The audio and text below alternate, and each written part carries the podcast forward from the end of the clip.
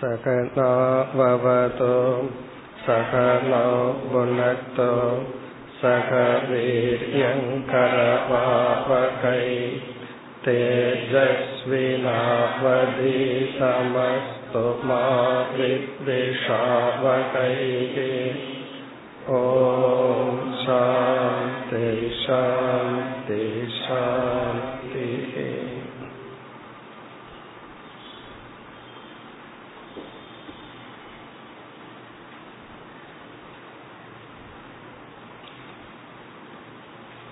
அடுத்த அத்தியாயத்துக்கு செல்வதற்கு முன் நாம் பார்த்து முடித்த பனிரெண்டாவது அத்தியாயம் அல்லது உத்தவ கீதையினுடைய ஏழாவது அத்தியாயத்தினுடைய சாராம்சத்தை பார்ப்போம். இந்த அத்தியாயத்தில் இரண்டே இரண்டு சாராம்சம் முதல் பதினைந்து ஸ்லோகங்களில் பக்தியினுடைய மகத்துவம். முதல் பதினைந்து ஸ்லோகங்கள் பக்தியினுடைய மேன்மையை பற்றி பேசுகின்றது. பிறகு பதினாறிலிருந்து இருபத்தி நான்கு வரை ஞான யோகம். இதுதான் இந்த அத்தியாயத்தினுடைய சாரம். இரண்டே கருத்து பக்தி ஞான யோகம். இந்த இரண்டு எப்படி இங்கு புகட்டப்பட்டது என்று பார்ப்போம். முதலில் பகவான் பல சாதனைகளை கூறி இந்த சாதனைகளினால் நன்மையை அல்லது மோட்சத்தை அடைய முடியாது பக்தி என்ற ஒரு மனநிலை இல்லை என்றார். இப்ப இங்குதான் நம்ம பார்த்தோம் பக்தி என்ற ஒரு சாதனையை ஒரு தனிப்பட்ட சாதனையாக பார்க்காமல் கர்மயோகத்தில் ஆரம்பித்து நிதித்தியாசனம் வரை எல்லா சாதனைகளுக்குள்ளும் இருக்க வேண்டிய ஒரு சாமான்யமான பாவனை. இந்த பக்தி என்ற சொல் கர்மயோகத்தில் ஒரு பெயர் பெறும் உபாசனை என்ற பெயரையும் பெறும். பிறகு ஞான யோகத்திற்குள் வந்தால் முமுட்சுத்துவம் என்ற பெயர்கள் மாற்றத்தை அடைகின்றன. ஆனால் அனைத்து சாதனைக்குள்ளும் ஸ்ரத்தை அல்லது பக்தி என்ற ஒரு உணர்வுடன் செய்தால் அது பலன் தரும்.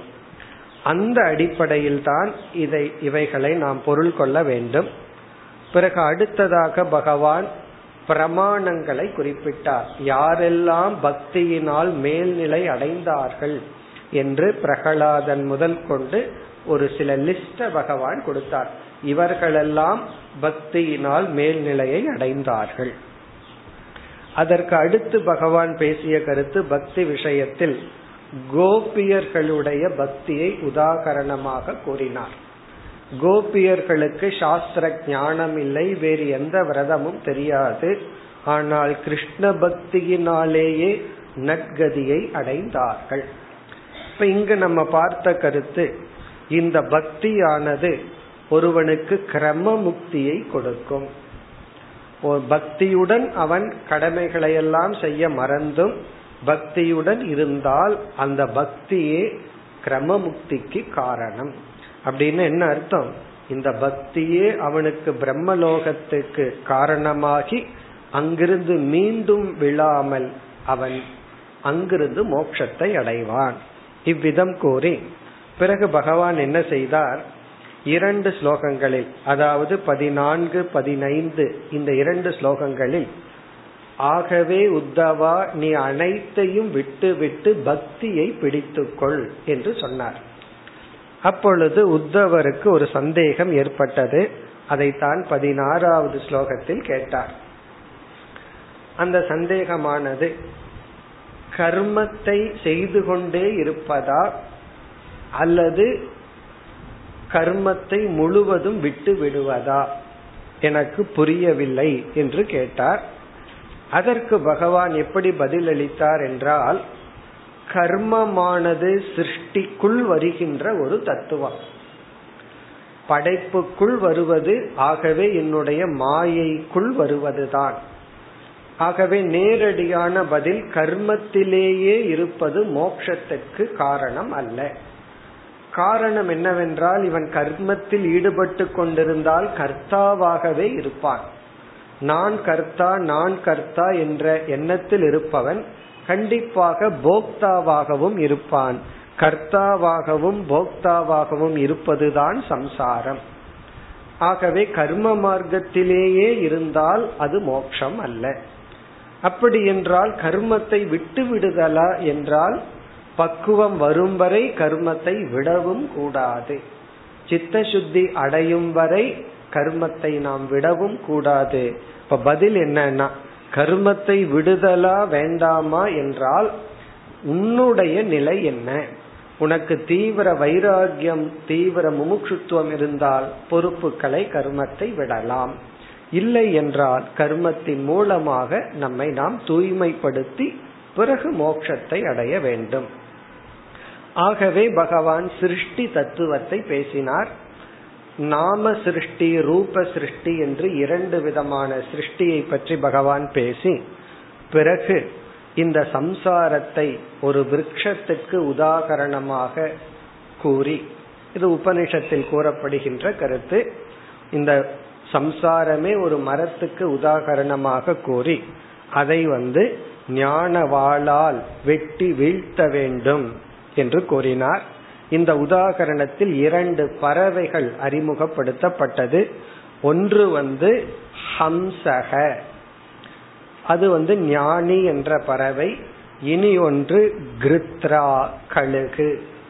கிராமேச்சராகா கர்ம மார்க்கத்தில் இருக்கின்ற பறவை ஞான மார்க்கத்தில் இருக்கின்ற பறவை அதாவது சம்சாரி என்ற ஒரு பறவை ஞானி என்ற ஒரு பறவை. இதுல விசேஷம் என்னவென்றால் இரண்டு பறவைகளும் இதே சம்சாரம் என்கின்ற மரத்தில் தான் வசிக்கின்ற. ஞானிக்கு வந்து புதிய உலகம் அஜானிக்கு புதிய உலகம் அல்ல. ஒருத்த ஞானி ஆயிட்டா உடனே பகவான் நீ இது இருக்கிற லோகம் இது அல்ல. நீ வந்துரு வேற லோகத்துக்கு வந்துருன்னு பகவான் அழைத்து கொள்ள மாட்டார். அதே லோகம்தான். அஜானிக்கும் அதே லோகம்தான். பிறகு என்ன ஞானிக்கும் அஜானிக்கும் வித்தியாசம்னா இந்த லோகத்தை பார்க்கிற விதம் இருவருக்கும் மாறிவிடும். அஜானி வந்து இந்த உலகத்தை துயரத்துக்கான காரணமா பார்த்து துயரத்தை அடைவான். ஞானி இந்த உலகத்தை துயரத்துக்கான காரணமாக பார்க்காமல் ஈஸ்வரனுடைய ஒரு வெளிப்பாடாக பார்த்து அவன் துயரப்பட மாட்டான். இப்ப இங்க வந்து ஹம்சகன் ஒரு பறவையை அறிமுகப்படுத்தினார். பிறகு இறுதி ஸ்லோகமும் மிக அழகான முக்கியமான ஸ்லோகம். ஏவம் குரு உபாசனையா ஏக பக்தியா. குரு உபாசனையா என்றால் குருவிடம் சரணடைந்து பணிவிடை செய்து ஏக பக்தியா பிளவுபடாத பக்தியை குரு மீது வைத்து வித்யா குடாரேன சிதேன தீரக. ஒரு தீரன் அறிவு என்ற வாளால் அது சிதேன அது வந்து கூர்மையாக்கப்பட்டிருக்க வேண்டும். வைராகியத்தினால் கூர்மையாக்கப்பட்ட அறிவு என்ற வாளால் விவிருஷ்ய. இந்த சம்சாரம் என்ற மரத்தை வெட்டி ஜீவாசயம். ஜீவனுடைய ஆசயம் என்றால் ஜீவனிடம் குடிகொண்டிருக்கின்ற. இங்க ஆசயம்னா சேர்ந்துள்ள அறியாமை மோகம் இவைகளையெல்லாம் வெட்டி வீழ்த்தி அப்பிரமத்தக மிக கவனமாக சம்பத்திய ஆத்மானம். ஆத்மானம்னா தன்னையே அடைந்து. இங்க சம்பத்தியன அடைந்து ஆத்மானம்னா தன்னையே. நம்ம ரொம்ப தூரம் பயணம் செய்து இறுதியில எதை அடைகின்றோம் என்றால் நம்மையே அடைகின்றோம். பிறகு அடைஞ்சதற்கு அப்புறம் என்னன்னா தியஜ அஸ்திரம் சஸ்திரம். அதாவது வந்து தியஜ என்றால் விட்டுவிடு. எதை நாம் விட்டுவிட வேண்டும்? அஸ்திரம். அஸ்திரம் என்றால் சம்சாரத்தை வெட்ட உதவி செய்த எவைகளோ அது பொதுவா மூன்றை கூறுவார்கள். ஒன்று சாஸ்திரம் இனி ஒன்று குரு இனி ஒன்று ஈஸ்வரன்.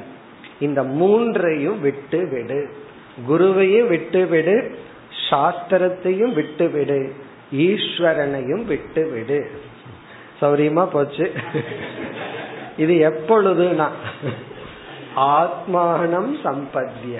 உன்னை நீ அடைந்ததற்கு பிறகு இந்த மூன்றையும் விட்டு விடு அதற்கு முன்னாடி இந்த மூன்றை மட்டும்தான் பிடித்து கொள்ள வேண்டும். சாஸ்திரம் குரு ஈஸ்வரன். இந்த மூன்றை மட்டும் பிடித்து கொண்டு நீ உன்னை அடைந்தால் இந்த மூன்று உன்னை அடைய உனக்கு செய்கின்ற உபாயம். இந்த உலகத்துல இந்த மூன்றை தவிர வேறு எதுவுமே நம்மை அடைவிக்காது இந்த சாஸ்திரம் குரு ஈஸ்வரன்னா நம்ம என்ன சாஸ்திரம்? அது ரொம்ப முக்கியம். நாட்டிய சாஸ்திரம் அல்ல. சாஸ்திரம் என்றால் வேதாந்த சாஸ்திரம். குரு என்றால் வேதாந்தத்தை உபதேசிக்கின்ற குரு. நம்மை நம்மையே நமக்கு கொடுக்கின்ற குரு பிறகு ஈஸ்வரன் தட்சிணாமூர்த்தி. ஈஸ்வரன் சொன்னாலும் எல்லா விதமான தேவதைகளும் ஈஸ்வரன் தான். இங்க எப்படிப்பட்ட ஈஸ்வரன்? வித்யாவுக்கு ஆத்ம ஞானத்துக்கு அதிபதியாக இருக்கின்ற அந்த ஈஸ்வர தத்துவம். இவர்கள் துணை கொண்டு உன்னை நீ அடைந்து இறுதியில் இவர்களையும் விட்டு விடு அப்படின்னு என்ன அர்த்தம்? இவங்களை எல்லாம் விட்டுட்டு போ அப்படின்னா அதனுடைய பொருள் என்ன? என்றால் நமக்கு வந்து இவர்களை விட்டுவிடு என்றால் இந்த மூன்று தத்துவமும் உன்னிடமிருந்து வேறல்ல என்று புரிந்து கொள். சாஸ்திரமும் நான் தான் குருவும் நான் தான் பிறகு வந்து ஈஸ்வரனும் நான் தான் என்று உண்மயமாக்கிக்கொள் அவர்களை வந்து முன்ன பிரிச்சு வச்சிருந்த அவர் குரு இது சாஸ்திரம் இது ஈஸ்வரன் உன்னிடம் இருந்து பிரித்து வைத்திருந்தாய். இப்பொழுது அந்த பிரிவை நீக்கிவிடு. இதற்கு முன்னாடி ஸ்டேஜ் வரைக்கும் குருவிடம் இருக்கிற அன்புமே பிளவுபட்டதுதான். தன் மீது அன்பு செலுத்தி தான் குரு மீதும் ஈஸ்வரத்தின் மீதும் சாஸ்திரத்தின் மீதும் அன்பு செலுத்த முடிகிறது. ஞானி ஆயிட்டான்னு சொன்னா அவன் தன்னை எந்த அளவுக்கு நேசிக்கின்றானோ அதே அளவு ஈஸ்வரன் குரு எல்லாவற்றையும் நேசிக்கின்றான். இந்த இடத்துல தெஜங்கிறது பாசிட்டிவ் அர்த்தம். அதாவது வந்து விட்டுட்டு போ அப்படிங்கிற அர்த்தம் அல்ல உண்மயமாக்கிக்கொள் என்பது பொருள். இப்ப இத்துடன் இந்த அத்தியாயம் நிறைவு பெறுகின்றது. இனி அடுத்த அத்தியாயத்திற்கு செல்ல வேண்டும். ஞான யோகத்துடன் பகவான் சென்ற அத்தியாயத்தை முடித்தார். இனி வந்து உத்தவ கீதையினுடைய எட்டாவது அத்தியாயம். பாகவதத்தில பதினோராவது ஸ்கந்தத்தின் அடிப்படையில் பதிமூன்றாவது அத்தியாயம் முதல் ஸ்லோகம் சத்வம் ரஜஸ்தம இதி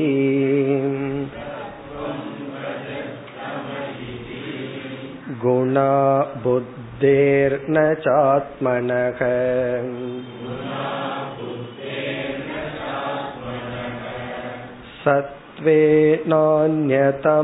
सत्त्वेनान्यतमौहन्यात्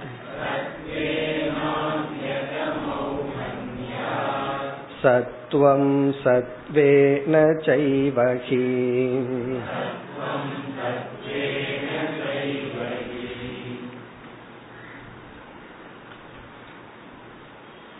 இந்த அத்தியாயத்திற்கு ஒரு பெயர் உண்டு அந்த பெயர் ஹம்ச கீதா. ஏற்கனவே நம்ம இருக்கிறது உத்தவ கீதா தான். அந்த உத்தவ கீதைக்குள்ள இந்த ஒரு அத்தியாயம் நாற்பத்தி இரண்டு ஸ்லோகங்கள் கூடிய இந்த ஒரு அத்தியாயத்துக்கு ஹம்ச கீதை என்று பெயர். இதுல சில ஸ்லோகங்களுக்கு பிறகு கிருஷ்ண பகவான் ஒரு சூழ்நிலையில் ஹம்ச ரூபத்தை எடுத்து பிரம்மா சனகாதி முனிவர்களுக்கு உபதேசம் செய்துள்ளார். அதெல்லாம் இந்த இதுல பார்க்க போறோம். கிருஷ்ண பகவான் ஹம்ச வடிவை எடுத்து நம்ம பார்த்திருக்கிறோம். ஹம்சகங்கிறது ஒரு பறவை. நம்ம ஊர்ல பார்க்க முடியாத பறவை. அது புராணத்துல குறிப்பிடப்பட்டுள்ள ஒரு பறவை. இது ஒரு கற்பனையான பறவையாக கூட இருக்கலாம். இந்த ஹம்சக என்ற பறவையானது பாலையும் தண்ணியும் பிரிச்சிருமா?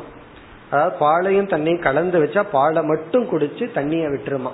அப்படிப்பட்ட ஒரு சக்தியுடைய ஒரு பறவை அன்னப்பறவையை போலன்னு வச்சுக்கோ. இப்ப இந்த ஒரு பறவை உருவம் எடுத்து சனகாதி முனிவர்களுக்கும் பிரம்மாவு பிரம்மதேவனுக்கும் கிருஷ்ண பகவான் உபதேசம் செய்துள்ளார். அந்த கதையும் அந்த உபதேசமும் இதில் வர உள்ளது. அது இருபதாவது ஸ்லோகத்துக்கு மேலதான் அந்த கதையும் அந்த உபதேசமும் வரும். இப்ப பகவான் என்ன செய்ய போகின்றார்? தானே தன்னுடைய உபதேசத்தை குறிப்பிட போகின்றார். என்ன உத்தவர் கேட்க போறார் நீங்க வந்து சனகாதி முனிவர்களுக்கு எப்படி உபதேசம் செய்தீர்கள் ஒரு கேள்வி இடையில வரும். அப்பொழுது பகவான் வந்து நான் அவர்களுக்கு எந்த சூழ்நிலையில் எப்படி என்ன தத்துவத்தை உபதேசித்தேன்னு சொல்றார். அதனால இந்த அத்தியாயத்துக்கு வந்து ஹம்ச கீதை என்று பெயர். ஆனால் ஆரம்பத்தில் சென்ற ஸ்லோகத்துல பகவான் ஞான யோகத்துல முடிச்சதுனால பகவான் இந்த அத்தியாயத்தை ஞான யோகத்தில் துவங்குகின்றார். இந்த முழு அத்தியாயமுமே உபனிஷத்தினுடைய சாராம்சம். உபனிஷத்தினுடைய சார பிழிஞ்சு எடுத்த கருத்துன்னு சொல்றது போல இந்த முழு அத்தியாயத்துல வர்ற பல ஸ்லோகங்கள் அல்லது அனைத்து ஸ்லோகங்களுமே முக்கியமான ஸ்லோகங்கள். நம்ம முழு வேதாந்தத்தினுடைய சாராம்சத்தை ஒரு கோணத்தில் பார்க்க போகின்றோம். இப்படி பகவான் வந்து ஞான யோகத்தை தொடர்வார். பிறகு உத்தவர் ஒரு கேள்வியை கேட்பார். அதுக்கு பகவான் பதில் சொல்லுவார். பிறகு மீண்டும் சனகாதி முனிவர்களுக்கு எப்படி உபதேசம் செய்தீர்கள்னு கேட்க பகவானே நான் எந்த சூழ்நிலையில் எப்படி என்ன உபதேசம் செய்தேன்னு சொல்லி இந்த அத்தியாயம் முடிய போகின்றது. இப்படி ஹம்ச ரூபமா செய்கின்ற உபதேசம் பிறகுதான் வரப்போகும் ஒரு இருபது ஸ்லோகத்துக்கு பிறகுதான் வரப்போகின்றது. அதுவரை பகவான் ஞான யோகத்தை தொடர உத்தவர் ஒரு கேள்வியை கேட்க அதற்கு பதில் சொல்ல எல்லாமே ஞான யோக சம்பந்தப்பட்ட கருத்து தான் இதில் முதல் ஏழு ஸ்லோகங்கள் வேதாந்தத்தினுடைய சாராம்சம். முதல் ஸ்லோகத்திலிருந்து ஏழாவது ஸ்லோகம் வரை வேதாந்தத்தினுடைய சாராம்சத்தை பகவான் குறிப்பிடுகின்றார். ஞானம் என்ற வாளால் சம்சாரத்தை வெட்ட வேண்டும் சொன்னார். எப்படிப்பட்ட ஞானம்? எந்த அறிவினால் சம்சாரத்தை நீக்க முடியும்? அந்த அறிவை முதல் ஏழு ஸ்லோகத்தில் குறிப்பிடுகின்றார். அதிலும் முதல் ஸ்லோகம் சூத்திர ஸ்லோகம். அந்த ஏழு ஸ்லோகத்துல இந்த முதல் ஸ்லோகம் இருக்கே அதுவே வேதாந்தத்தினுடைய சாராம்சம். அப்ப நம்ம என்ன சொல்லலாம்? இந்த முதல் ஸ்லோகத்தினுடைய விளக்கம் தான் இந்த முழு அத்தியாயம். இந்த எட்டாவது அல்லது பதிமூணாவது அத்தியாயம் அல்லது ஹம்ச கீதை என்பது இந்த முதல் ஸ்லோகத்தினுடைய சாராம்சம். இந்த ஹம்ச கீதைங்கிறது இந்த அத்தியாயத்துக்கு ஹம்ச கீதை என்று பெயர். ஆகவே முதல் ஸ்லோகம்னா என்னன்னா அது வந்து வேதாந்தத்தினுடைய டேப்லெட் போல இருக்கிற ஒரு கருத்து. இனி இதுல என்னென்ன கருத்துக்கள் இருக்கின்றது என்று இந்த ஸ்லோகத்தை சற்று விரிவாகவே பார்க்கலாம். ஏன்னா இதனுடைய விளக்கம் தான் இனிமேல் வருகின்ற கரு ஸ்லோகங்கள். முதலில் சம்சார சொரூபம். இதுல என்னென்ன கருத்து இருக்குன்னு பார்க்கிறோம். ஃபர்ஸ்ட் இந்த முதல் ஸ்லோகத்திலேயே. சம்சார சுரூபம்னா எப்படி பந்தம் உள்ளது? பந்தப்பட்டுள்ளேன் அப்படின்னு சொன்னா என்ன ஃபார்ம்ல இருக்கு? இப்ப வந்து ஒருவர் வந்து கஷ்டமா இருக்கு மனசுக்கு துயரமா இருக்குன்னு சொன்னா அடுத்த கேள்வி என்ன கேட்போம்? எந்த ஃபார்ம்ல துயரப்பட்டு இருக்க? உடல்நிலை சரியில்லைங்கிற எண்ணத்துல துயரப்பட்டு இருக்கிறையா அல்லது வந்து மற்றவர்கள் அவமானப்படுத்துறாங்கிற நிமித்தமா துயரப்பட்டு இருக்கிறையா அல்லது என்ன ஃபார்ம் நம்ம துயரம் வந்து எந்த ரூபத்துல இருக்கு? அத சொன்ன உடனே மற்றவங்களுக்கு புரிஞ்சிடும். சும்மா துயரப்பட்டு இருக்கேன் துயரப்பட்டு இருக்கேன்னா யாருக்கும் புரியாது. அல்லது யாராவதுடைய பிரிவுனால துயரப்படுறையா? மரணத்தினால துயரப்படுறையா?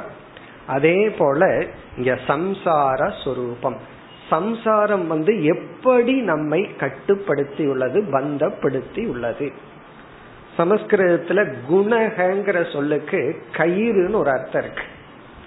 குணக அப்படின்னா கயிறுன்னு ஒரு அர்த்தம் இருக்கு. இப்ப இந்த சம்சாரம்ங்கிற பந்தம் எப்படி நம்மை கட்டுப்படுத்தி உள்ளது எதுல நம்மை கட்டி உள்ளது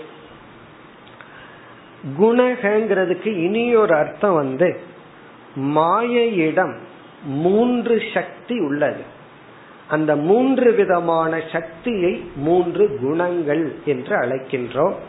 நமக்கு தெரிஞ்சதுதான் சத்துவ குணம் ரஜோ குணம் தமோ குணம். இங்க சத்துவ ரஜஸ் தமஸ் என்பது மாயா என்ற இறைவனை சார்ந்து உள்ள ஒரு சக்தியிடம் இருக்கின்ற மூன்று விதமான சக்திகள். இந்த மூன்று விதமான சக்திகளை உடைய மாயை மூன்று விதமான குணத்தில் இப்ப இங்க குணம்ங்கிறதுக்கு டபுள் மீனிங் ஆயிடுச்சு. குணம்னா மாயையிடம் இருக்கின்ற ப்ராப்பர்ட்டின்னு ஒரு அர்த்தம் கட்டும் விதம் அப்படின்னு ஒரு அர்த்தம். இப்படி சத்துவம் ரஜஸ் தமஸ் என்ற மூன்று விதத்தில் நம்மை கட்டுகின்றது. அப்ப வந்து சம்சாரம் வந்து முக்குணமாக உள்ள மாயையிடம் உள்ள மூன்று குணங்கள் ரூபமாக நம்மை கட்டுகின்றது. அடுத்த கருத்து அதெல்லாம் நம்ம பார்க்க போறோம். அது எப்படி கட்டுதுன்னு நம்ம பார்ப்போம். இரண்டாவது கருத்து வந்து இப்ப முதல் கருத்து வந்து சம்சார சொரூபம். இரண்டாவது கருத்து வந்து சம்சார ஸ்தானம்.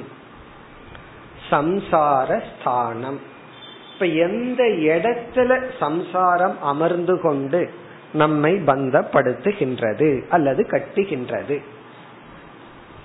சம்சார ஸ்தானம் ஒன்னு இருக்குன்னு சொல்லிட்டோம் அப்படின்னா அடுத்த கேள்வி. நம்ம கேக்குறது எங்க இருக்கு? ஒரு ஆப்ஜெக்ட் வந்து எக்ஸிஸ்டன்ஸ் இருக்கு அப்படின்னு சொல்லிட்டு அடுத்த கேள்வி லோக்கஸ் அதிஷ்டானம் ஆதாரம். அது எந்த இடத்துல இருக்கு? யாரோ ஒருத்தர் பேரை சொல்லி அவர் இருக்கார் அப்படின்னு சொன்னா அடுத்த கேள்வி என்ன கேட்ப? எங்க இருக்கார்? அப்படின்னு கேட்ப. எங்க இருக்காருன்னா வீட்டுல இருக்காரா ஆபீஸ்ல இருக்காரா? எங்க இருக்கார்? அப்படி சம்சாரம் இப்படி நம்மை கட்டுப்படுத்துதுன்னா அது எங்கதான் அமர்ந்து கொண்டு கட்டுப்படுத்துகின்றது. சம்சாரத்தின் கோட்டை என்ன? அதான். அது எந்த கோட்டையில அமர்ந்து கொண்டு உள்ளது? அந்த கோட்டையை தகர்த்தால் அதுக்கு இருக்கிற இடம் இல்லாம போயிடும். அது அமர்ந்து கொண்டு வேலை செய்கின்ற கோட்டை என்ன? நம்ம சொல்றோம்ல அவன் அங்க உட்கார்ந்துட்டு தான் ஆடிட்டு இருக்கான் அப்படின்னு சொல்றான். ஒரு பதவியில் உட்கார்ந்து இருப்பான் உட்கார்ந்துட்டு அந்த கோட்டையில் உட்கார்ந்து ஆடிட்டு இருக்கான். எவ்வளவு நாள்னு பார்ப்போம். ஏன்னா அந்த இடத்துக்கு போனா தானே ஆட முடியுது. அப்படி இந்த சம்சாரம் எங்க அமர்ந்து கொண்டு நம்மை பந்தப்படுத்தி கொண்டுள்ளது? இரண்டாவது கருத்து சம்சார ஸ்தானம். எல்லாம் இந்த ஸ்லோகத்தில் இருக்கு. பார்க்க போறோம். மூன்றாவது கருத்து சம்சார காரணம். இவ்விதம் மூன்று குணங்கள் மூன்று விதத்தில் நம்ம கட்டுண்டிருக்க என்ன காரணம்? சம்சாரத்துக்கான காரணம் என்ன? நான்காவது கருத்து ஆத்மஸ்வரூபம். ஆத்மா என்ற ஒரு தத்துவத்தினுடைய சொரூபம் என்ன? அனாத்மா அப்படின்னா உடல். ஆத்மா என்றால் இந்த உடலுக்குள் இயங்கிக் கொண்டிருக்கின்ற தத்துவம்னு ஆரம்பத்துல சொல்லுவோம். உடலுக்குள் அப்படின்னு ஆரம்பத்துல சொல்லிக்கலாம். உடலையே இயக்கி வருகின்ற ஒரு தத்துவம் ஆத்ம தத்துவம். இந்த ஆத்மாவினுடைய சொரூபம் என்ன? அல்லது அகமர்த்தக நான்கிற சொல்லுக்கு பொருள் என்ன? அடுத்த கருத்து வந்து நான்காவது கருத்து ஆத்மஸ்வரூபம். இப்ப முதல் கருத்து சம்சார சொரூபம் இரண்டாவது கருத்து சம்சார ஸ்தானம் மூன்றாவது கருத்து சம்சார காரணம் நான்காவது கருத்து ஆத்மஸ்வரூபம். ஐந்தாவது கருத்து மோக்ஷ உபாயம். சம்சார நிவிருத்தி உபாயம். சம்சாரத்திலிருந்து எப்படி நிவிருத்தி அடைதல்? பந்த நிவிருத்தி உபாயம். அது வந்து ஆத்ம ஞானம்னு பார்க்க போறோம். ஆத்மஸ்வரூபம் ஆத்ம ஞானம் இந்த இரண்டுக்குள்ள வித்தியாசம் என்ன? ஆத்மஸ்வரூபம்னா ஆத்மா இந்த தன்மையுடன் இருக்கின்றது. ஆத்ம ஞானம்னா என்ன? அந்த தன்மையை புரிஞ்சுக்கிறதுக்கு பேரு ஞானம். இந்த ஆத்ம ஞானத்தை தான் நம்ம உபாயமா பார்க்க போறோம். இந்த சம்சாரத்தை நிவர்த்தி பண்ற மீன்ஸ் உபாயமா ஆத்ம ஞானத்தை பார்க்க போறோம். இது எல்லாம் இந்த ஒரு ஸ்லோகத்தில் இருக்கு. இது இவ்வளவுதான் வேதாந்தமே. வேதாந்தம்னா என்ன? வாட்டி சம்சாரா சம்சாரம்னா என்ன? அது எப்படி பந்தப்படுத்துது? சரி அது எங்க இருக்கு? அது எதனால இந்த சம்சாரம் வந்துள்ளது? ஆத்மா ஆத்மான்னு ஏதோ சொல்றமே அதனோட தன்மை தான் என்ன? சரி எப்படி இந்த ஆத்ம ஆத்மாவை புரிஞ்சிட்டு சம்சாரத்திலிருந்து விடுதலை அடைதல்? இப்ப இதையெல்லாம் பகவான் வந்து மிக சுருக்கமா இந்த ஒரு ஸ்லோகத்துல வச்சுட்டார். பிறகு என்ன பண்ண போறார்? இந்த ஸ்லோகத்தை அப்படியே விஸ்தாரம் பண்ண போறார் ஏழாவது ஸ்லோகம் வரை. இப்ப இந்த ஒரு ஸ்லோகத்தினுடைய விளக்கம் ஏழு வரை. பிறகு உத்தவர் ஒரு கேள்வியை கேட்பார் பதில் சொல்லுவார். பிறகு அம்ச ரூபமாகவும் இதே வேதாந்த கருத்து ஆத்ம ஞானத்தை தான் பகவான் வந்து சனகாதி முனிவர்களுக்கு உபதேசிக்க போகின்றார். இனி நம்ம ஒவ்வொரு கருத்தாக வருவோம். ஸ்லோகத்தினுடைய முதல் பகுதிக்கு வருவோம். சத்துவம் ரஜஸ்தம இதி குணாகா. இப்ப பகவான் வந்து ஒரு இன்ட்ரோடக்ஷன் அறிமுகப்படுத்துறார். இதி என்றால் இவ்விதமான குணாகா குணங்கள். இத ஒரு சென்டென்ஸா எடுத்துட்டு வாக்கியத்தை பூர்த்தி பண்ணணும். குணாகா சந்தி. இப்படி குணங்கள் இருக்கின்றன. என்ன குணங்கள்? சத்துவம் ரஜஸ் தமஸ் இது சத்துவ குணம் ரஜோ குணம் தமோ குணம் என்று மூன்று குணங்கள் இருக்கின்றன. இப்படி நமக்கு மூணு குணங்கள் இருக்கு. இந்த மூன்று குணங்கள் வந்து மாயையிடம் உள்ளது. மாயையிடம் மூன்று குணங்கள் இருந்தா மாயையிடமிருந்து எதெல்லாம் தோன்றியதோ அனைத்திலும் இந்த மூன்று குணங்கள் இருக்கு. இப்ப வந்து தங்கம் இருக்கு. தங்கத்திடம் என்ன குணம் இருக்கோ தங்கத்துக்குன்னு ஒரு கலர் இருக்கு. தங்கத்துக்குன்னு ஒரு குவாலிட்டி இருக்கு குணம் இருக்கு. அது வந்து தங்கத்திலிருந்து செய்யப்பட்ட நகைகள் அனைத்திலையும் இருக்கும். வளையல்லையும் தங்கத்தினுடைய குணம் இருக்கும் வர்ணம் இருக்கும். அதே போல கம்மல்லையும் இருக்கும் எல்லாத்துலயும் இருக்கும். செயின்லயும் இருக்கும். காரணம் என்ன? தங்கம் தான் காரணம்னா அதுல இருந்து வந்த ப்ராடக்ட்ல வந்து அதனுடைய முக்கிய குணங்கள் எல்லாம் இருக்கும். அதே போல மாயையிடம் இருந்து வந்த இந்த மூன்றுக்கும் மாயையிடம் இருக்கின்ற இந்த மூன்று குணங்கள் அப்படியே உள்ளது. இனி சத்துவ ரஜஸ் தமஸ்னா என்ன?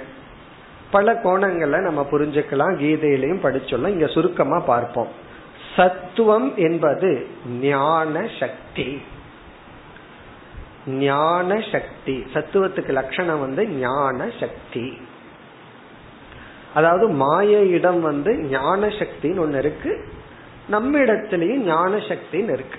ஞான சக்தி அப்படின்னா புரிஞ்சுக்கிற சக்தி. அறிவை அடையும் சக்தி. பவர் டு நோ அறிவை அடையும் சக்தி. ஏன்னா மாயையே ஒரு சக்தி சுரூபமானது. மாயையிடம் சத்துவம் ரஜஸ் தமஸ் என்ற மூன்று சக்தி இருக்குன்னா நம்ம கிட்டேயும் மூணு சக்தி இருக்கு. அது ஒன்று அறியும் சக்தி. இரண்டாவது ரஜோகுணம் கிரியா சக்தி செயல்படும் திறன் பவர் டு ஆக்ட் கிரியா சக்தி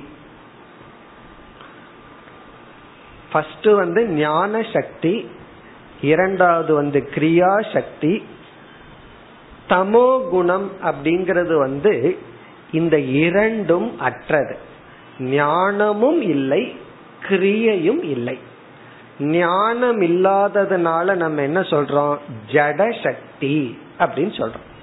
இந்த ஜடம்ங்கிற பொருள் வந்து இந்த ரெண்டுக்கும் பொருந்தும். ஜட பொருள் வந்து அறிவையும் அடையாது இயங்கவும் இயங்காது.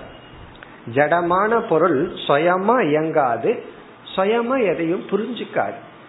அப்ப ஜட சக்தி அப்படின்னு சொல்றோம். பவர் டு பி இன்ஆக்டிவ் செயலில்லாமல் இருக்கும் சக்தி. செயல்படாத புரிந்து கொள்ளாத சக்தி. அப்ப என்ன சொல்லலாம்? இதுதான் லட்சணம் சத்துவம் என்றால் ஞான சக்தி ரஜஸ் என்றால் கிரியா சக்தி செயல்படும் திறன். பிறகு வந்து தமஸ் என்றால் ஜட சக்தி செயல்படாத புரிந்து கொள்ளாத திறன்.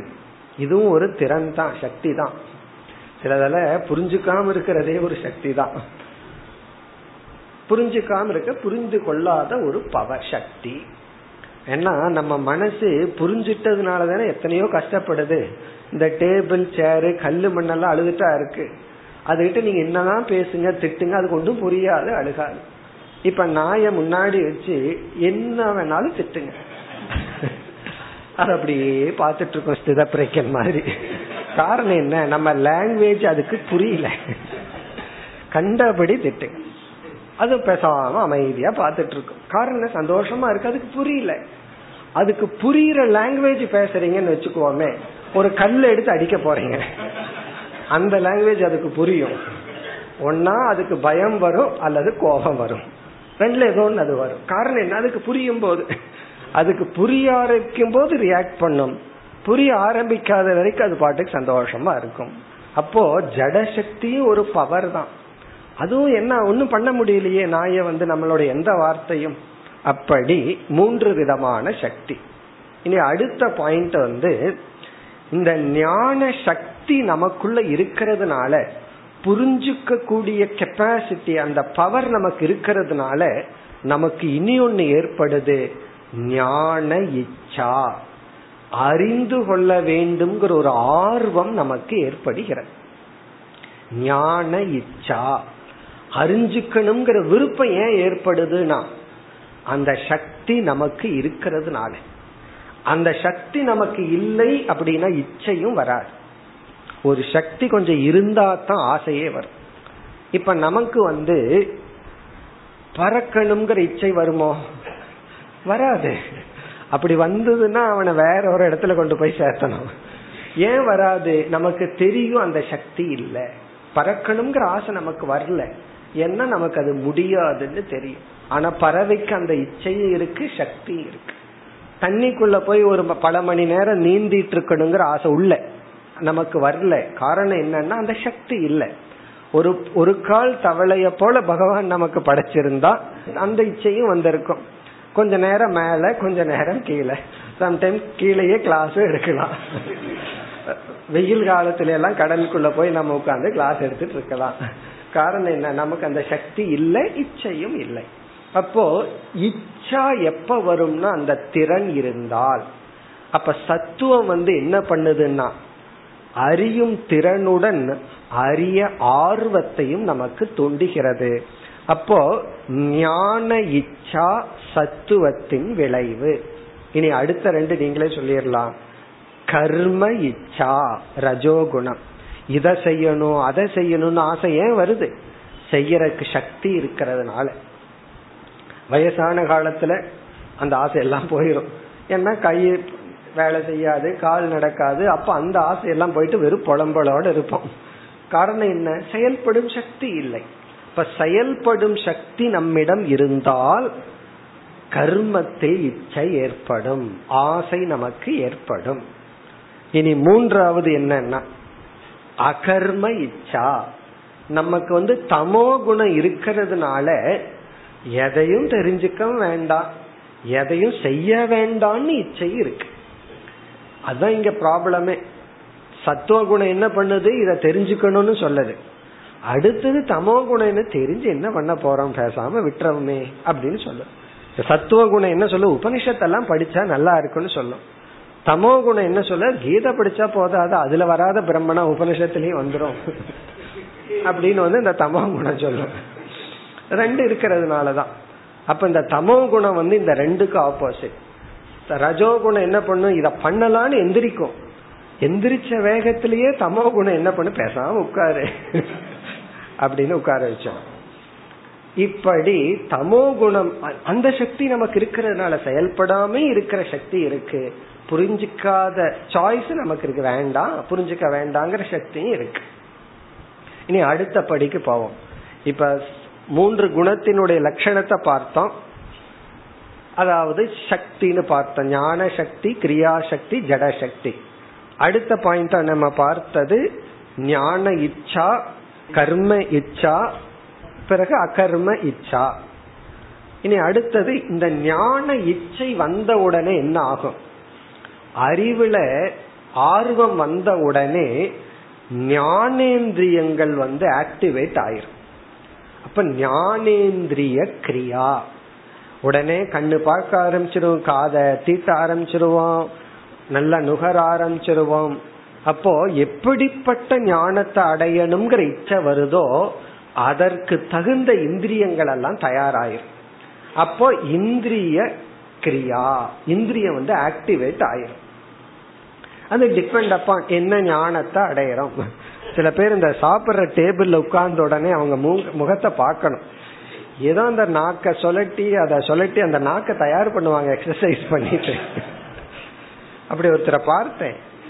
அதாவது வந்து எனக்கு சாப்பாட்டை விட அவருடைய நாக்குல தான் கவனம் போச்சு. அப்படியே நாக்குக்கு ஒரு எக்ஸசைஸ் கொடுத்து ரெடி பண்ற காரணம் என்ன? இப்ப சாப்பிட போறோம். அதனுடைய சுவைய பார்க்கணும். உடனே அந்த அது ஆக்டிவேட் ஆகுது. அதே போல உன்னை பார்க்கணும்னா உடனே கண்ணுல போக்கஸ் பண்றோம். மைண்ட கண்ணுக்கு கொண்டு வர்றோம். மனதை வந்து அந்தந்த இந்திரியங்களுக்கு நம்ம கொண்டு வர்றோம். கொண்டு வந்து என்ன ஆகுதுன்னா இப்ப ஞான சக்தி ஞானத்துல இச்சைய கொடுத்து இச்சை வந்த உடனே அதை பூர்த்தி செய்ய அதற்கான கருவிகள் எல்லாம் செயல்பட ஆரம்பிச்சிடும். அப்ப வந்து ஞானேந்திரியம் சத்துவ குணத்தினால் ஆக்டிவேட் ஆகுது செயல்படுகின்றது. இனி அடுத்தது நீங்களே சொல்லிடலாம். கர்மேந்திரியங்கள் ரஜோகுணத்தினால் செயல்படுகின்றது தயாராகுது செயல்பட தயாராகின்றது. பிறகு தமோ குணத்தினால் இரண்டு இந்திரியங்களும் செயலின்மையை அடைகின்றது. தமோ குணம் வந்து மேலோங்கும் பொழுது அல்லது அதனுடைய தூண்டுதல் என்ன பண்ணுது? கர்மேந்திரியத்தையும் பேசாம இருக்க வைக்கிறது ஞானேந்திரியத்தையும் அடக்குகின்றது. பிறகு ஞானேந்திரியமும் கர்மேந்திரியமும் செயல்படுகின்றது. இந்த இரண்டு குணங்கள் வரும் பொழுது. இதெல்லாமே ஒன்றை ஒன்றை பிரிக்க முடியாது. இப்ப வந்து பகவான் நமக்கு ஞானேந்திரியத்தை கொடுத்ததுனாலதான் ஞானேந்திரிய இச்சையும் வருது. ஞானத்துல இச்சையும் வருது. ஞானத்துல ஏன் இச்சை வருதுன்னா அதுக்கு ஞான சக்தி இருக்கிறதுனால.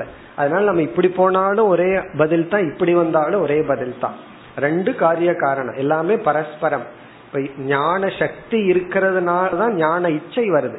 ஞான இச்சை வந்ததுனாலதான் ஞானேந்திரியங்கள் ஆக்ட் ஆகுது. இப்ப ஞானேந்திரியமே இல்லைன்னா இச்சையும் வராது சக்தியும் இருக்காது. ஞானேந்திரியம் இருக்கிறதுனாலதான் இச்சை வருது. இப்ப பார்க்கலாங்கிற ஆசை ஏன் வருதுன்னா கண் இருக்கிறதுனால. கேட்கலாங்கிற ஆசை ஏன் வருதுன்னா காது இருக்கிறதுனால. பிறகு கேட்கிறாங்கிற ஆசை வர்றதுனாலதான் காதை பயன்படுத்துறோம். கேட்கிறாங்கிற ஆசை வர்றதுனாலதான் கண்ணையும் பயன்படுத்துறோம். ஆகவே எல்லாமே பரஸ்பரம். இப்படி போகும் பொழுது இப்ப நம்ம என்ன நிலைக்கு வந்துடுறோம்? இந்த மூன்று குணங்கள் நம்மை கர்த்தாவாக போக்தாவாக மாற்றி விட்டது இந்த கரணங்களை யார் பயன்படுத்துகின்றானோ அவன் கர்த்தா. இப்ப சம்சாரத்துக்கு வந்து ஆகணும் நம்ம விசாரம் என்ன? சம்சார சொரூபம். சம்சார சொரூபத்துக்கு இப்ப லேண்ட் ஆகிறோம். இப்ப வந்து மூன்று குணங்கள் ஞானேந்திரியத்தையும் கர்மேந்திரியத்தையும் ஆக்டிவேட் பண்ணிடுதுன்னு சொல்லிட்டான். அப்படி ஆக்டிவேட் பண்ணா இவைகளெல்லாம் இன்ஸ்ட்ருமெண்ட் கரணங்கள். இந்த கரணத்தை ஒருத்தன் பயன்படுத்துறானே அவன் உருவாகி விடுகின்றான். அவன்தான் கர்த்தா. இப்ப கர்த்தான செயல்படுபவன் அகங்காரி. அந்த செயலை தன்னுடையது என்று ஓனப் பண்றான் இத நான் தான் பண்றேன் அப்படின்னு சொல்பவன். அப்ப இந்த மூன்று குணங்கள் நம்மை கர்த்தாவாக மாற்றுகிறது. நம்மை கர்த்தாவாக வைக்கின்றது. சத்துவகுண ஞானேந்திரியத்தின் மூலமா கர்த்தாவாக்குது. ரஜோகுணம் வந்து கர்மேந்திரியத்தின் மூலமா நம்ம கர்த்தாவாக்குது. தமோ குணம் வந்து இந்த இடத்துல ஒரு சூக்மமான கருத்து. தமோ குணம் வந்து இரண்டையும் இப்பொழுது செயல்படுத்த வேண்டாம்னு கர்த்தாவாக்குது. அங்கேயும் ஒரு சாய்ஸ் தான். அதாவது இப்ப இதை பயன்படுத்த வேண்டாம். இதை இப்பொழுது இந்த அளவுக்கு பயன்படுத்தினா போதும். சில பேர் முடிவு பண்ணுவாங்க புத்தியில ஒரு அஞ்சு பர்சன்ட் பயன்படுத்தினா போதும். அதுக்கு மேல வேண்டாம். இந்த அளவுக்கு உழைச்சா போதும். இப்ப வந்து ஒருத்தனுக்கு லேபர் டெய்லி லேபர் அவனுக்கு வந்து இருநூத்தி ஐம்பது ரூபா கொடுக்கறோம். உடனே அவன் என்ன பண்றான்? அந்த டைம் வரைக்கும் அவனோட கர்மேந்திரி ஆக்டிவா இருக்கும். அஞ்சு மணி ஆச்சுன்னு வைய அப்படியே கர்மேந்திரியம் குறைஞ்சிடும் முடிவு பண்ணிடுவான். இனிமேல் போதும். வாங்கின காசுக்கு இவ்வளவு செயல்பட்டா போதும். இதுக்கு மேல வேலை செய்ய வேண்டாம். அதுவும் கர்த்தா தானே. சப்போஸ் ஓவர் டைம் கொடுக்கறோம்னா உடனே ஆக்டிவேட் பண்ணிடுவான். அப்போ ஆக்டிவேட் பண்றதும் இப்ப வேண்டான்னு சொல்றதும் கர்த்தா தான். இப்போ போதும். இவ்வளவு நேரம் நம்ம உழைச்சமே இவ்வளவு நேரம் இந்த வேலையை பண்ணமே கொடுக்கற காசுக்கு இது போதும். இதெல்லாம் என்னன்னா இப்படி இந்த கர்த்தாவாக ஒருவன் செயல்படுவதற்கு இந்த மூன்று குணங்கள் காரணம். நம்ம எப்படிப்பட்ட கர்த்தாவா செயல்பட்டு இருக்கிறோம் நம்ம வந்து ஒரு நாள்ல இன்றைய முழு நாள்ல வந்து ஞானேந்திரிய பிரதானமான சத்துவகுண பிரதானமான கர்த்தாவா இருந்திருக்கிறோமா? ரஜோகுண பிரதான கர்த்தாவா தமோகுண பிரதான கர்த்தாவா? இதெல்லாம் இந்த மூன்று குணங்கள் நிர்ணயிக்கும். எல்லாத்துக்கும் திங்கக்கிழமைனா ரஜோகுணத்தில் ஆரம்பிப்பார்கள். ஞாயிற்றுக்கிழமைங்கும் போது தமோ குணத்துல சனிக்கிழமை சில பேர் வெள்ளிக்கிழமையே தமோ குணம் வந்துடும் அதுக்கப்புறம் ரெண்டு நாள் தமோ குணம் அப்படியே ஜாலியா இருந்துட்டு ரெஸ்ட் எடுத்துட்டு அப்புறம் மறுபடியும் ஆரம்பிக்க வேண்டியது. அப்படி நாம வந்து கர்த்தாவாக இருப்பதற்கு காரணம் இந்த மூன்று குணங்கள். சத்துவம் ரஜஸ் தமஸ் என்ற மூன்று குணங்கள். இப்ப ஃபைனல் பாயிண்ட் என்னன்னா நம்மை கர்த்தாவாக்கி விடுகின்றது. சத்துவம் ஒரு விதத்துல நம்ம கர்த்தாவாக்குது? ரஜோ இனி ஒரு ஆங்கிள் கர்த்தாவாக்குது. தமோ குணம் இனி ஒரு ஆங்கிள் நம்ம கர்த்தாவாக்குது? சரி ஆக்கட்டுமேனா கர்த்தாவாகி விட்டால் கண்டிப்பாக அவன் போக்தா ஆக வேண்டும். போக்தான்னா செய்த கர்மத்தின் பலனை அனுபவித்தாக வேண்டும். கர்த்தான செயல் செய்பவன். போக்தான செயலினுடைய பலனை அனுபவிப்பவன். அப்போ இந்த மூன்று குணங்கள் மூன்று விதத்தில் நம்மை கர்த்தாவாக்கி போக்தாவாக்கின்றது. சம்சாரக ஈக்குவல் டு கர்த்தா போக்தா. கர்த்தாவாகவும் போக்தாவாகவும் இருப்பதுதான் சம்சாரம். அப்ப மோக்ஷம்னா என்ன? அகர்த்தா அபோக்தா நான் எதையும் செய்யாதவன் எதையும் அனுபவிக்காதவன்கிறது மோக்ஷம். இத செஞ்சிட்டு இருக்கே இதனுடைய பலன் அனுபவிக்கிற அப்படிங்கிறது சம்சாரம். இந்த மூன்று குணங்கள் என்ன செய்கின்றது? இப்ப முதல் கருத்து என்ன? சம்சார சொரூபம். சம்சார சொரூபம்ங்கிறது வந்து சத்துவம் ரஜ சமக இது குணாகா இப்ப இங்க வந்து பகவான் என்ன சொல்றாருன்னா நமக்கு ஜீவர்களாகிய நமக்கு சத்துவம் ரஜஸ் தமஸ் என்று மூன்று விதத்தில் பந்தங்கள். இங்க குணாகா என்றால் பந்தங்கள்.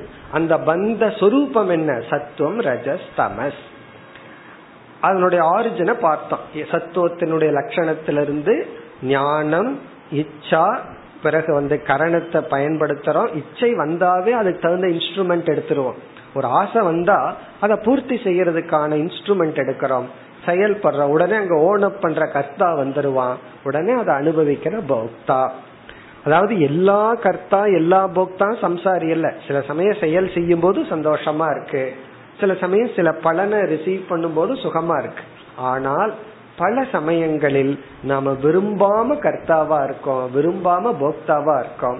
நம்ம விரும்பாம சுகதுக்கங்களை எல்லாம் அனுபவித்துக் கொண்டு இருக்கின்றோம் இப்ப இதுதான் சம்சார ஸ்வரூபம். அப்ப முதல் பகுதியில பகவான் இன்ட்ரடியூஸ் பண்ணினது சம்சார ஸ்வரூபம். எப்படி நம்ம புரிஞ்சுக்கலாம்? முக்குண ரூபமானது. சம்சாரம் மூன்று குணத்தில் இருந்து நம்மை பந்தப்படுத்துகின்றது. அந்த மூன்று குணம் சத்வம் ரஜஸ் தமக இதி இனி இரண்டாவது கருத்துக்கு வருவோம். சம்சார ஸ்தானம் சரி இதெல்லாம் எந்த இடத்துல பிரதானமா இருந்து இந்த ஆக்டிவிட்டிஸ் எல்லாம் நடக்குது? இந்த கர்மேந்திரியத்தை பயன்படுத்தி ஞானேந்திரியத்தை பயன்படுத்தி இதெல்லாம் எந்த இடத்துல முக்கியமா இருந்து செயல்பட்டு கொண்டுள்ளது என்றால் அடுத்த சொல் புத்தேகே நச்ச ஆத்மனக அதுல புத்தேகே இங்க புத்தேகே இங்க புத்தி என்ற சொல்லுக்கு சூக்ம சரீரம் என்று பொருள். நம்முடைய சூக்ம சரீரம். இந்த ஸ்லோகத்தினுடைய அர்த்தம் நம்ம வந்து இந்த ஸ்லோகத்தில் இருக்கிற கருத்தை பிரிச்சு பிரிச்சு பார்க்கிறோம். இந்த ஸ்லோகத்தினுடைய ஃப்ளோவை பார்த்தோம்னா சத்துவம் ரஜஸ் தமம் என்கின்ற மூன்று குணங்கள் இருக்கின்றன. அவைகள் புத்தேகேன புத்தியை சார்ந்துள்ளது. இந்த மூன்று குணங்களினுடைய ஸ்தானம் இருப்பிடம் புத்தி. இப்ப புத்தேகேன புத்தியை சார்ந்துள்ள இந்த மூன்று குணங்கள். இங்க சூக்ம சரீரம் புத்தி என்பது ஸ்தானம். ஸ்தானம்னா இந்த மூன்று குணங்கள் வந்து ஆக்டிவேட் ஆகி செயல்பட்டு கர்த்தாவாகி போக்தாவாகவெல்லாம் இருக்கிறதுக்கு காரணம் நம்முடைய முக்கிய சரீரமான சூக்ம சரீரம். ஸ்தூல சரீரத்தையும் நம்ம சேர்த்திக்கலாம். ஏன்னா சூக்ம சரீரம் இருக்கணும்னா ஸ்தூல சரீரமும் தேவை. ஸ்தூல சரீரம் இருந்தா தான் சூக்ம சரீரமும் இருக்கும். ஆனா முக்கியமா சூக்ம சரீரம். அப்படின்னா என்ன அர்த்தம்? நம்முடைய சம்சாரம் எந்த இடத்திலிருந்து செயல்பட்டு கொண்டுள்ளது என்றால் நம்முடைய மனதில் இருந்து ரொம்ப சிம்பிளா சொல்லணும்னா மைண்டு தான். ஒரே வார்த்தையில சொல்லிடுறோம்ல எல்லாம் மனசுதான் காரணம்னு சொல்லிடுறோம்ல அதுதான். ரொம்ப சிம்பிளா சொல்லணும் மனது தான். மனம்ங்கிற ஸ்தானத்துல இருந்துதான் நாம் சம்சாரத்தை அனுபவிக்கின்றோம். அதுக்கு ஒரு சின்ன லாஜிக் இருக்கு. அது எப்படின்னா மனசத்வே சம்சார சத்துவம் மனலயே சம்சார அபாவக. மனம் விழித்து கொண்டிருக்கும் பொழுது சம்சாரத்தை அனுபவிக்கின்றோம். மனசக லயே மனம் உறங்கிக் கொண்டிருக்கும் பொழுது நாம் சம்சாரத்தை அனுபவிப்பதில்லை. ஆழ்ந்த உறக்கத்துல நமக்கு சம்சாரம் ஒண்ணு கிடையாது. துக்கம்ங்கிறது ஒண்ணு கிடையாது. காரணம் என்ன? மனம் லயத்தை அடைந்து விட்டது. மனம் விழித்து கொண்டவுடன் பிறகு வந்து இந்த மூன்று குணமும் செயல்பட்டு நாம் சம்சாரிகாக இருக்கின்றோம். ஆகவே சம்சாரத்தின் ஸ்தானம் வந்து நம்முடைய மனசுதான்.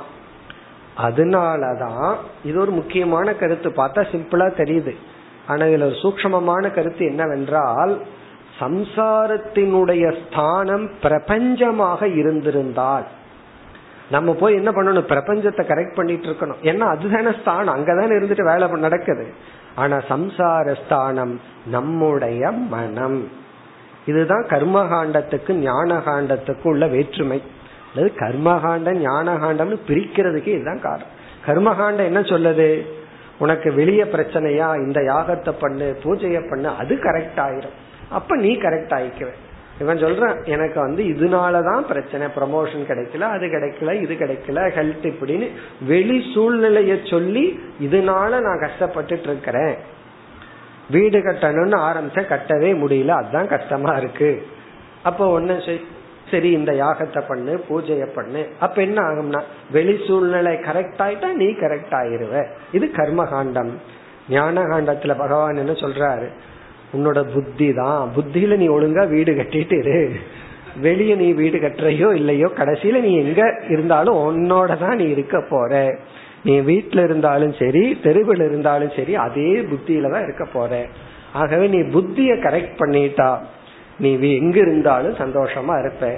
புத்திய கரெக்ட் பண்ணலினா எந்த வீட்டுக்குள்ள போனாலும் ஏன்னா அதே புத்தியோட தானே போற. வீடு நல்லா இருக்கும்.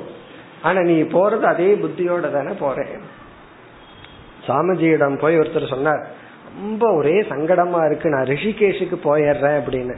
சாமிஜி ஒரே ஒரு பதில் சொன்னார் இதே மைண்டோட தானே போக போறேன் அப்படின்னா. அப்புறம் அவன் போகவே இல்லை. காரணம் என்னன்னா நான் எங்கேயோ போயிடுறேன். எங்க போனாலும் இதே மைண்டு தானே அது போதும். அப்படி புத்தி புத்தினா சம்சாரத்தினுடைய ஸ்தானம் நம்மிடத்துலதான் நம்ம மனசுக்குள்ளதான் இருக்கு. இப்ப புத்தேகே. இப்ப சம்சாரம் எங்க இருக்குன்னா அந்த எதிரி எங்க இருக்கான் பகைவன் எங்க இருக்கான்னா நம்ம மனசுலதான் இருக்கான் அப்ப என்ன பண்ணணும்னா அதுக்குள்ள போய்தான் அந்த பகைவனை நீக்கணும். யார் பகைவன்? அதை நம்ம பின்னாடி பார்க்க போறோம். பகைவனுடைய இருப்பிடம் என்ன? அந்த கரணம் புத்தேகே. இப்ப சம்சார ஸ்தானம் வந்து நம்ம புத்தி தான் நம்ம புத்தினா நம்ம மனசுக்குள்ளதான் இருக்கான் யார் அந்த பகைவன்? அத பிறகு பார்ப்போம். இப்ப புத்தேகே. இப்ப மூன்று குணங்கள் அல்லது சம்சாரம் அதனுடைய இருப்பிடம் புத்தி தான் பிறகு அடுத்த சொல் நச்ச ஆத்மனக. இந்த பகுதி வந்து ஆத்மஸ்வரூபத்தை குறிப்பிடுகின்ற பகுதி. நச்ச ஆத்மனக. இந்த மூன்றும் ஆத்மாவை சார்ந்தது அல்ல. சத்துவம் ரஜஸ் தமஸ் என்ற மூன்று குணங்கள் புத்தியில் உள்ளதே தவிர ஆத்மாவிடம் இல்லை. நச்ச ஆத்மனக. இது வந்து ஆத்மாவினுடைய சொரூபம். சம்சார காரணத்தை பிறகு பார்ப்போம். ஆத்மஸ்வரூபம். இப்ப ஆத்மஸ்வரூபம் என்ன? எல்லாம் சுருக்கமா இருக்கு. இத பலமுறை திருப்பி திருப்பி படிச்சு சிந்திச்சோம்னா இதுல இருந்து நமக்கு அர்த்தங்கள் கிடைச்சிட்டே இருக்கும். இதுல இருந்து என்ன தெரிகிறது? சத்துவம் ரஜஸ் தமஸ் என்ற குணங்கள் புத்தியை சார்ந்தன ஆத்மாவை சார்ந்தன அல்ல என்றால் ஆத்மா நிர்குணக. ஆத்மா வந்து நிர்குண சொரூபம். ஏன்னா இருக்கிறதே மூணு குணம் தான் இந்த மூணு குணமும் ஆத்மாவிடம் இல்லைன்னு சொன்னா நாலாவது குணம் ஏதாவது இருக்குமான்னா கிடையாது. அப்ப ஆத்மாவினுடைய சொரூபம் என்ன? ஆத்மா எப்படிப்பட்ட குணத்தை சார்ந்துள்ளதுன்னா ஒரு குணமும் சார்ந்தில்லை. ஆகவே ஆத்மா நிர்குணக. நிர்குண சொரூபம் ஆத்மாவின் சொரூபம். இந்த நிர்குணகங்கிறதுல இருந்து நம்ம அப்படியே எடுத்துட்டு போலாம். நிர்குணம் அப்படின்னு சொன்னா இந்த ஆத்மாவிடம் மூன்று விதமான சக்திகளும் கிடையாது. என்ன சக்தி கிடையாது? ஞான சக்தியும் இல்லை. அதே சமயத்துல கிரியா சக்தியும் இல்ல ஜட சக்தியும் இல்ல. இந்த ஞான சக்தி இல்லைன்னு சொன்ன உடனே அப்ப ஆத்மா ஜடமான ஒரு கேள்வி வந்துடும் ஜட சக்தியும் இல்லைன்னு சொன்ன உடனே இப்ப ஆத்மா அறிபவனான ஒரு கேள்வி வருது அறிபவனும் அல்ல அறியாதவனும் அல்ல. அப்ப ஏதாவது செயல்படுபவனா அவனும் அல்ல. பிறகு என்னன்னா நிர்குணம். இந்த ஆத்மாவுக்கு இந்த சக்தி இல்லை. அப்படி என்றால் ஆத்மாவுக்கு இந்த மூன்று இச்சையும் இல்லை. மூணு இச்சையும் இல்லை என்றால் இந்த ஆத்மாவிடம் ஞானேந்திரியங்கள் கிடையாது. அப்படி என்றால் ஆத்மா அகர்த்தா அபோக்தா. சம்சாரிக்கு சொல்ற லட்சணம் தலைகீழ ஆத்மாவுக்கு வந்துடும். இப்ப ஆத்மா கர்த்தாவும் அல்ல போக்தாவும் அல்ல அப்படி என்றால் ஆத்மஸ்வரூபமானது முக்த ஸ்வரூபம் அசம்சாரி ஸ்வரூபம் ஆத்மா யார் அப்படின்னா எது அசம்சாரியோ அது ஆத்மா. அசம்சாரி தான் ஆத்மா அப்படிங்கிற இடத்துல இந்த ஆத்மாங்கிறத கடைசியில அகம் நான். இப்ப என்னுடைய உண்மையான சொரூபம் மூன்று குணமும் இல்லை. அதாவது அறிகிற குணமோ செயல்படுற குணமோ செயலப்படாம இருக்கிற குணமோ எனக்கு இல்லை. ஆனா இந்த புத்தியில் இருக்கேன்னா அதை ஒத்துக்கிறோம். அதைத்தான் பகவானே சொல்றாரு. புத்தியில் இருக்கின்றது. ஆனால் நான் அந்த புத்தி அல்ல. நான் அந்த சூக்ம சரீரம் அல்ல. நச்ச ஆத்மனக. இப்ப ஆத்மாவினுடைய சொரூபம் ஒரே சொல்லல சொல்லணும்னா நிர்குணம். வேற சொல்லல சொல்லணும் என்றால் ஆத்மா அசம்சாரி ஆத்மா முக்தக. இந்த அசம்சாரிங்கிறத அது நெகட்டிவா இருக்கு. நீ மீண்டும் அந்த சம்சாரம்ங்கிற வார்த்தையே வருது. அந்த வார்த்தையே வேண்டாம் அப்படின்னு சொன்னா ஆத்மா பூர்ணக நிறைந்த சொரூபம். இப்ப ஆத்மா பூர்ண சொரூபம் இந்த புத்தி சூக்ம சரீரம் மூன்று குணத்துடன் கூடி உள்ளது இனி வந்து நான்கிறது ஆத்மா. என்னுடைய சொரூபம் வந்து என்ன?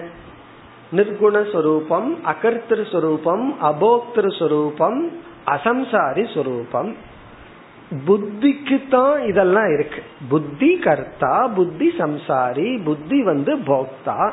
அப்படி இருக்கும் பொழுது நான் ஏன் சம்சாரி என்று நினைத்தேன்? இதற்கு என்ன காரணம்? நான் உண்மையிலேயே அசம்சாரி முக்தன். அப்படி இருக்கும் பொழுது சம்சாரம் என்னை சார்ந்ததுன்னு நான் ஏன் ஃபீல் பண்ண ஆரம்பிச்சிட்டேன்? அதுக்கான பதில் நேரடியாக இங்கு பகவான் குறிப்பிடவில்லை. அதனுடைய பதில் பிறகு பகவான் குறிப்பிடுவார். அதை நம்ம கருத்தா சேர்த்திக்கணும். சம்சார காரணம் என்னன்னு இங்கு குறிப்பிடவில்லை. அதை நம்ம சேர்த்திட்டோம்னா அஜானம் இந்த ஆத்ம அனாத்ம அஜானந்தா சம்சார காரணம்.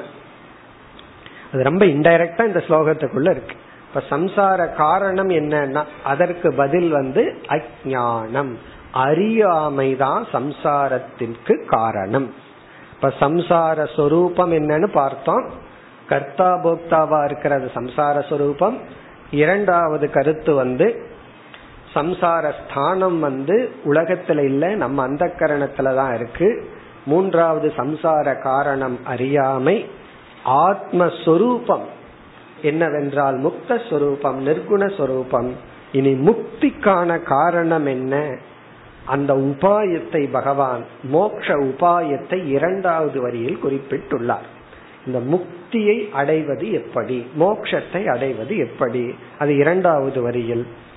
அதை அடுத்த வகுப்பில் பார்ப்போம் ॐ पूर्णमधपूर्णमिधं पूर्णात्पूर्णमुदच्छते पूर्णस्य पूर्णमादाय पूर्णमेवावशिष्यते ॐ शान्ति शान्ति शान्तिः